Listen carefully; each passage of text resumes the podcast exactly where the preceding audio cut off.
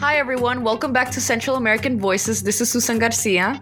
Bienvenidos a Voces Centroamericanas. Mi nombre es Alejandra Quiroz y le agradecemos otra vez for tuning this week episode. So the topic of the day is Unidos. We're contemplating questions of first of all, are we united as a community? If not, how are we not united and on what other fronts are we united? How does unity even look like? And so we think that talking about these questions before we delve into other bigger issues is important because if we're wanting to have these discussions as a community, we have to figure out how we want the community to look like to begin with. So we'll start with the basic question. So, are we united as a community? What are your thoughts on this, Ale? So, I'll say it depends from what side you will see that if we're united. It's like, are we united as, you know, as a whole Central American community, or are we united as a country from Central America? Because a lot of us took sides on it. For me, I feel like in the Central American community as a whole, not only in the United States, but in Europe and all that, and in Central America, we're not united. Sometimes we left actually Central America out. We tend to focus more in United States and we tend to forget the other side. I feel like we we're trying to do with you know a lot of pages on Instagram, the mm-hmm. American Twitter. You know, a lot of people are advocating for that, but I think we still need to be more united as as a whole community. You know, I know it will take time.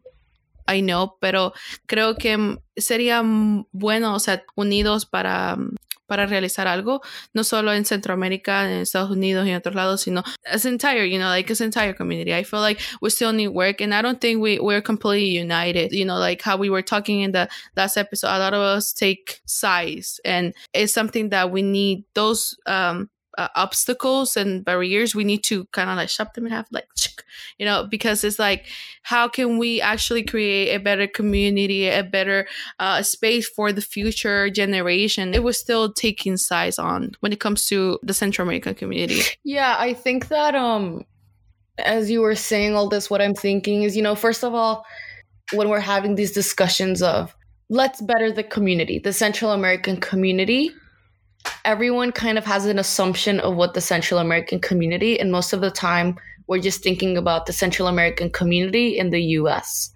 And something that I'm, you know, trying to think about more is our relationship with Central America, the people back home. Back home, how does that relationship look like? Are we excluding them from what the community means? Like, why? I understand obviously there's a lot of value in talking about, you know, getting the Central American diaspora in the United States. Yes, let's support each other, let's go forward. But I think that to some extent, we do need to include Central America itself. We do need to include back home. There needs to be improvement there because, again, ultimately, a, a lot of us, most of us left Central America because staying back home wasn't safe. Staying back home wasn't an option. Staying back home did not allow you to survive or thrive. And so that's just something that I think about a lot. But also, I think something that we also touched upon in the last episode is, you know, kind of a maybe lack of communication that's happening with the diaspora in other mm-hmm. places. Mm-hmm. So, for example, you know, like again, in the US, we think about the Central American diaspora. People like kind of just think about Guatemala, Honduras, El Salvador, you know, people don't really think as much about like Panamanians and Costa Ricans. But for example, right now, a lot of actually Hondureños and, and eh, especially people from Nicaragua, they're going to Costa Rica and Panama or to Colombia. You know, like they're part of the Central American diaspora, but just because they're not part of the United States, we're not coming up with the resources. And that's something I struggle a lot. I, I, I think about a lot because, you know, with the Centam Collective, which is meant to empower internationally the Central American diaspora. It's like, okay, how can I support people who are now settling even in other Central American countries or other South American countries? It's how do we not make it just so US centric because the experience the struggles, you know, the the struggles i mean they're not identically the same but the sentiment is the same you know? You're you move to a different country. Sure you don't have maybe the same language barrier but you're facing discrimination because people in South America look down upon, you know, certain countries. You don't know, you don't have family there, you're facing isolation. How do you, you're facing undocumented status. How do you get a job? You had a degree back home, or what, what do you do now with your family? And so I think that these are, I guess, two big main thoughts of first of all, how do we include home when we're talking about improving the community? And also, even we're talking, if we just want to focus on the diaspora, recognizing that it's not in just the US. People are um, people are going to go wherever they can and it's not always the us yeah and then you know you touched something very important. I have learned and i have been um, reading about the nicaraguan community migration to costa rica. And a lot of us don't think about that because it's mm-hmm. like oh it's central america you know like why will people will go to another countries close by?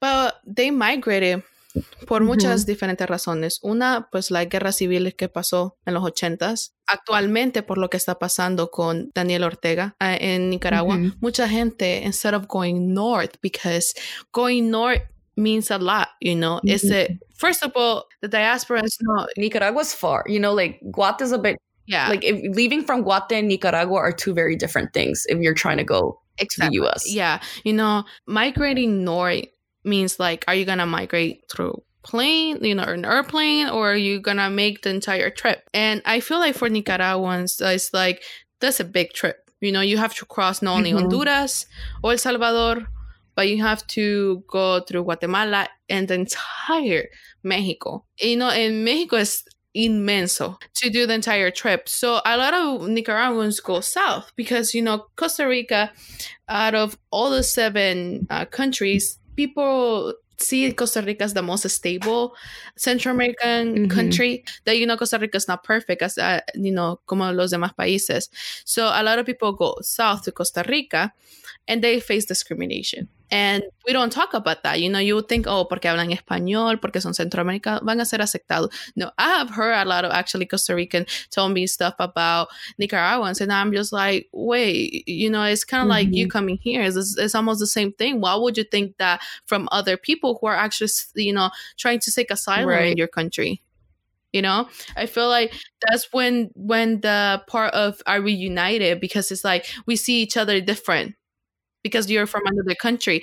And one thing that I, I read back in when I was in school is that a lot of people in the 80s, cuando estaban las guerras del, you know, Nicaragua, El Salvador y Guatemala, mucha gente fue a, a Honduras. And, you know, and pensar que Honduras, siendo un país que casi no ha tenido una guerras así como mm-hmm. lo, lo, tuvieron los demás países. Can you think about years ago when you didn't open mm-hmm. the doors to those people who were seeking asylum? You decided to protect your borders because my dad was in the military and he was at the border protecting from the side of Nicaragua.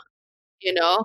So it's like you decided to protect your country instead of accepting people in because they were suffering, you know, torturas y cosas así por los militares. You know, it's the same action. Like, uh, we united? Because people going to Costa Rica and they're seeking, you know, they're, they're seeking asylum and sometimes they're not granted. Los dejan ahí en, en medio de la frontera o, you know, y cuando están allá no solo sufren discriminación, muchas veces no pueden agarrar trabajo. Y es lo mismo que pasa aquí, pero no lo vemos igual. We see it here because we experience it, because it's, it's us going through the same struggle, but we don't acknowledge that other people are, are having the same issues. Even in Spain, un montón de, um, de gente, especialmente del pueblo de mi mamá.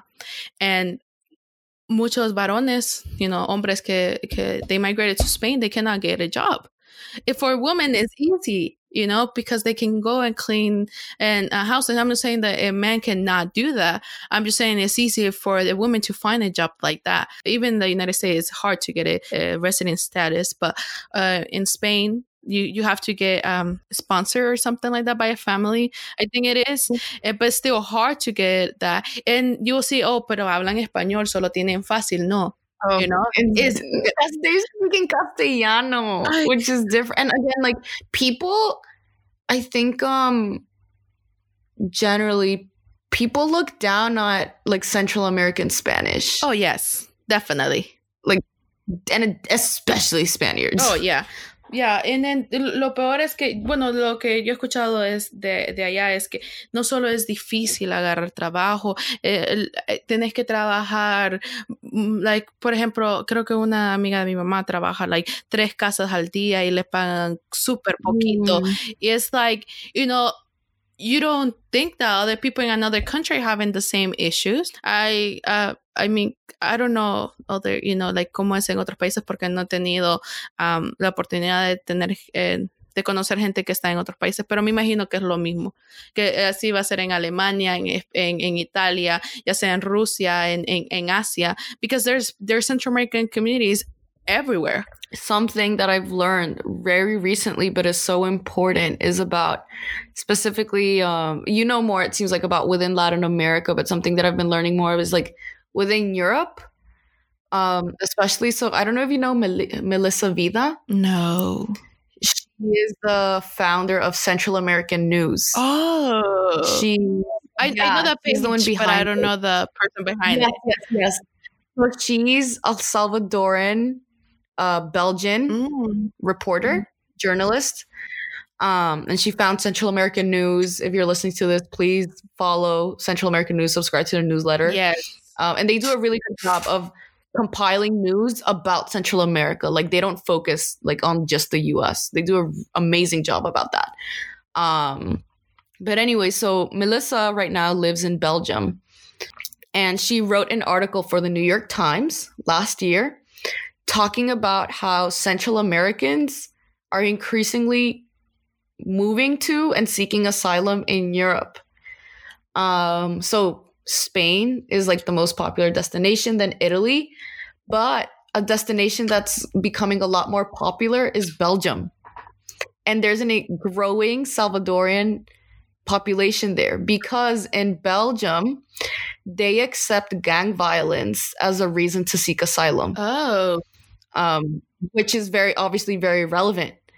And so, so she lives in Belgium because she has a connection there. She's half Belgian, but she grew up in LA.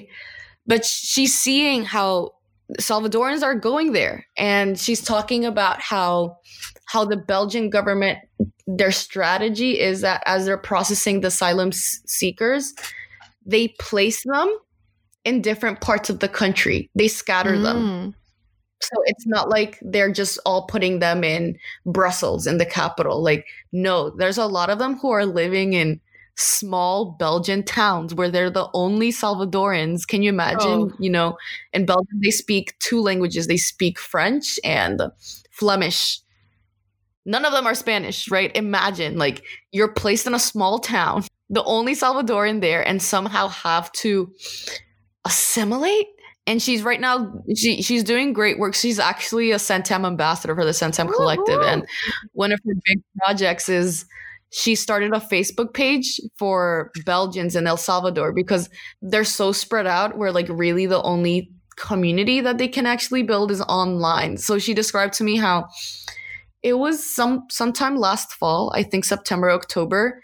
She had a pupusa making class Oh. in Brussels. Um, and a lot of people showed up, which was great. But she described to me how people told her how they traveled for hours to go because they heard about the event and they traveled for hours to go to that pupusa making class Wow. because you're so I mean because there's no there's no other way to connect with your community Mhm.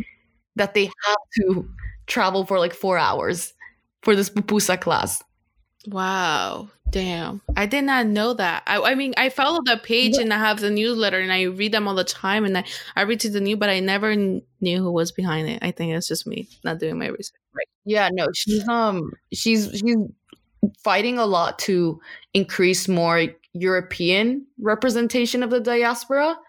Especially because again, it's it's like in the past three years, it's really been increasing. And and if you read the article, like it, I mean, it makes sense because especially now when you know crossing the border is even harder. Even if you do seek asylum, like the U.S. doesn't respect that. Mhm.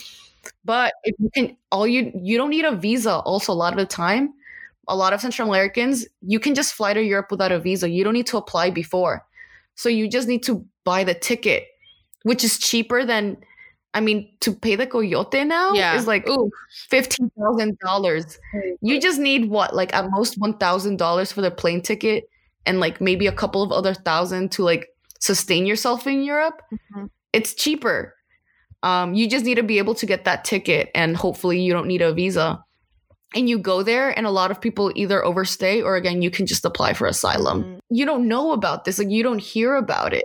I think that in some ways it can be harder than going to the US because, you know, in the US, you know, if you move to New York or especially LA, you know, people speak Spanish.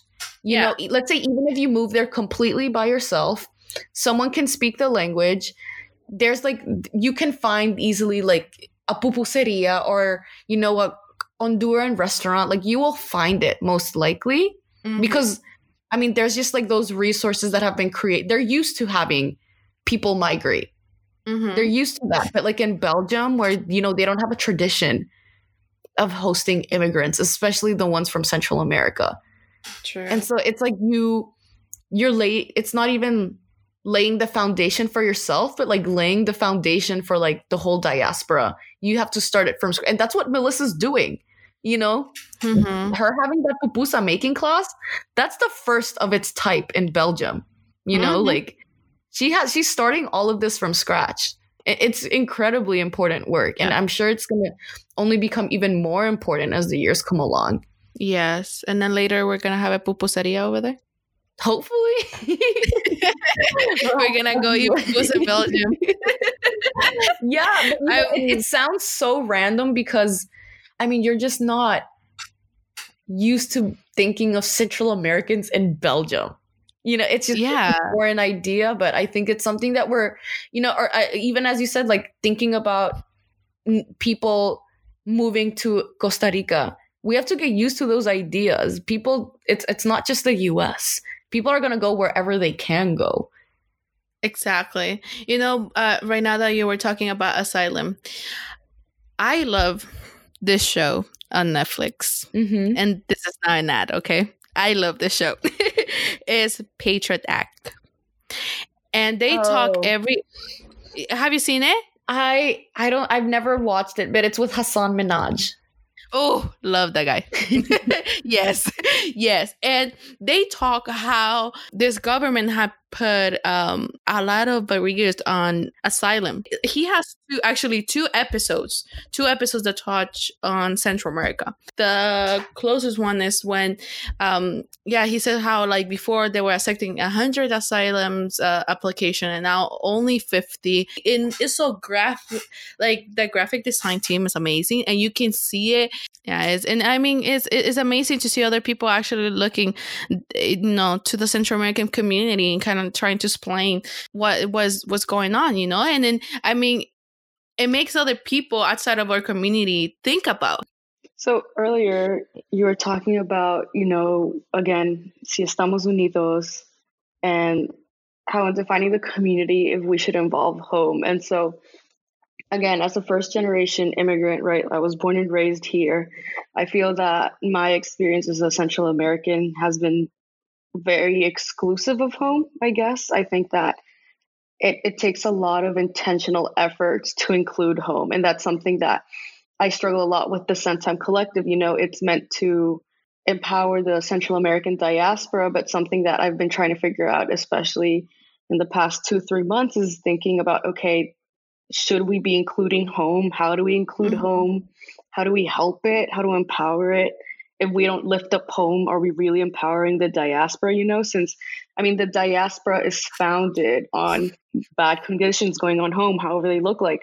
And so um, that's something that I struggle a lot with. And I think that, again, for people like me, it's very easy for us to forget because we we only see each other, the diaspora. But, you know, I really want to hear what you have to say, given that, you know, you were born and raised in Honduras. You were there for 14 years of your life before you came to the US to LA. And so I feel like that conversation and the significance is a lot more obvious to you. So I just want to hear how what you think about that. How should we include home in the community and how does that look like?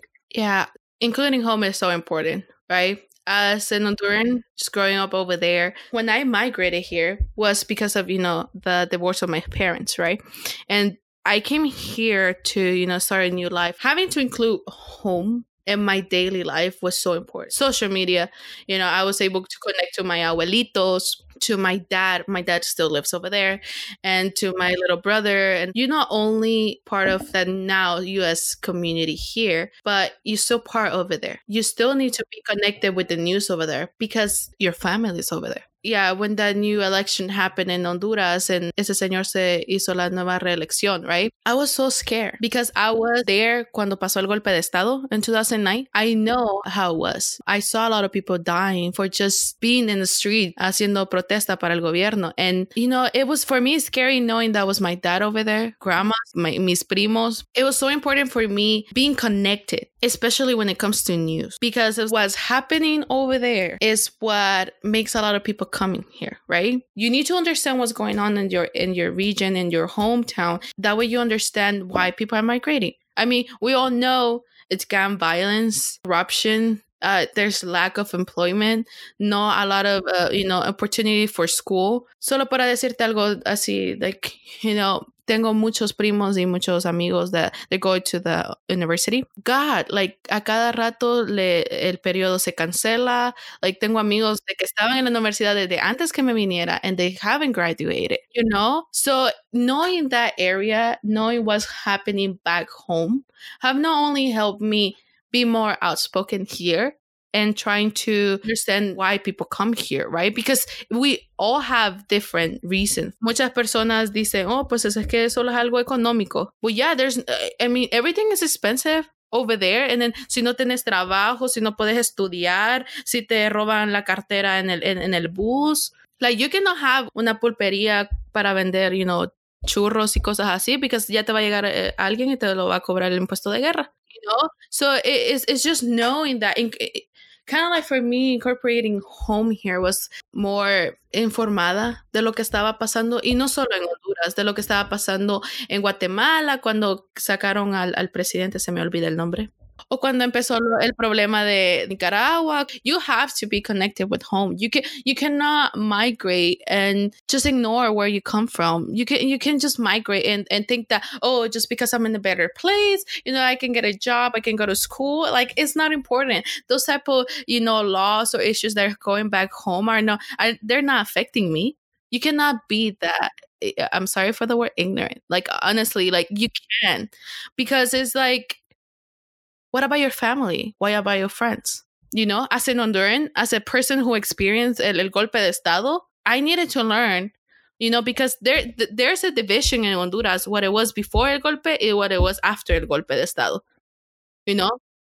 So, yo creo que involucrar a tu, a tu tierra is so important. And that you know like you as a guatemalan i'm 100% your your mom is always trying to learn what is happening in guatemala. Porque todo eso nos hace you know? No importa si estás aquí en los estados unidos o estás ahí en, en europa o en otro lado.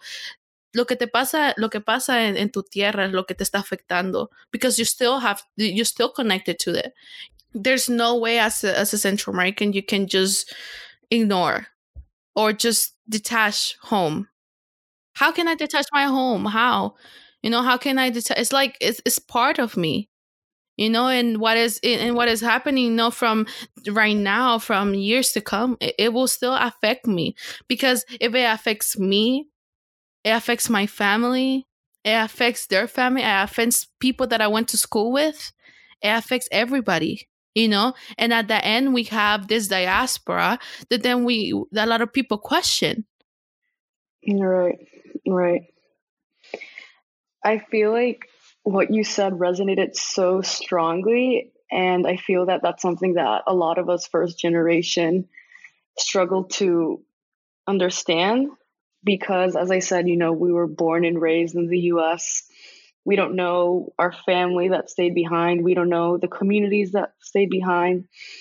Um, it, it's just so detached because, for example, me, you know, I never really, I didn't meet my grandparents until I was almost 10 and there's people who who don't really think about this ever in their lives. And so I felt like what you said was really powerful. And if people heard about this more they would be more motivated to know think of home think of what's happening there and think of it how it affects you how even though you never met your primos primas tios tias abuelos abuelas how you know that there's real people again they're they are real people and what's happening there is affecting them and so I think that, I mean, we can definitely make another episode about this, but I think that we should definitely discuss more how home is so central to the community. And I feel a lot of us struggle to even understand that concept. And I feel like this is a lot more obvious to you because, again, you know, you were there for 14 years. You, th- that was your life. And I think it's it's a struggle, you know, again with the Centam Collective, trying to translate that, you know, try to get people to understand of why we should care, you know, why we should care about SOS Nicaragua, why we should care about Nayib, you know, Bukele or Bukele, I don't know how to pronounce his name. Or, uh, you know, for me, like I'm trying to, I was following the Guatemalan elections and why, you know, Giammattei is not good. And also, you know, and what's happening in Costa Rica, Panama, Belize, Nicaragua. Um, yeah, so I, I feel that what you said needs to be brought to the forefront a lot more for us to remember because a lot of us really do forget. And that's a privilege itself.